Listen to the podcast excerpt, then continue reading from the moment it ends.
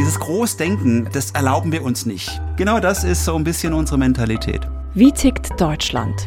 Was läuft gut in dem Land? Wir sind dabei, bei Wasserstoff damit die Nummer eins in der Welt zu werden. Und was läuft nicht gut? Nach Fukushima ist man aus der Atomenergie relativ schnell ausgestiegen. Dann ist man aus der Kohle relativ schnell ausgestiegen. Also wir sind echt gut in Deutschland im Aussteigen. Bloß mal irgendwo einsteigen, das scheint irgendwie viel schwieriger zu sein. Nach 16 Jahren Merkel-Regierung machen wir den Deutschland-Check.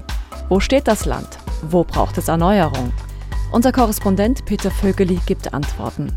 Er trifft zum Beispiel einen Politiker, der den Bettel hinschmeißt, obwohl er weiß, dass es in Deutschland noch viele Baustellen gibt. Ja, das zeigt, dass wir vielleicht nicht immer so mit erhobenem Zeigefinger auf die anderen zeigen sollten, weil dann drei Finger zurückzeigen. Wir zeigen auch innovative Ideen aus Deutschland und ob und wie sie umsetzbar sind. Wir müssen kein scheiß Leben führen, um die Umwelt zu schützen.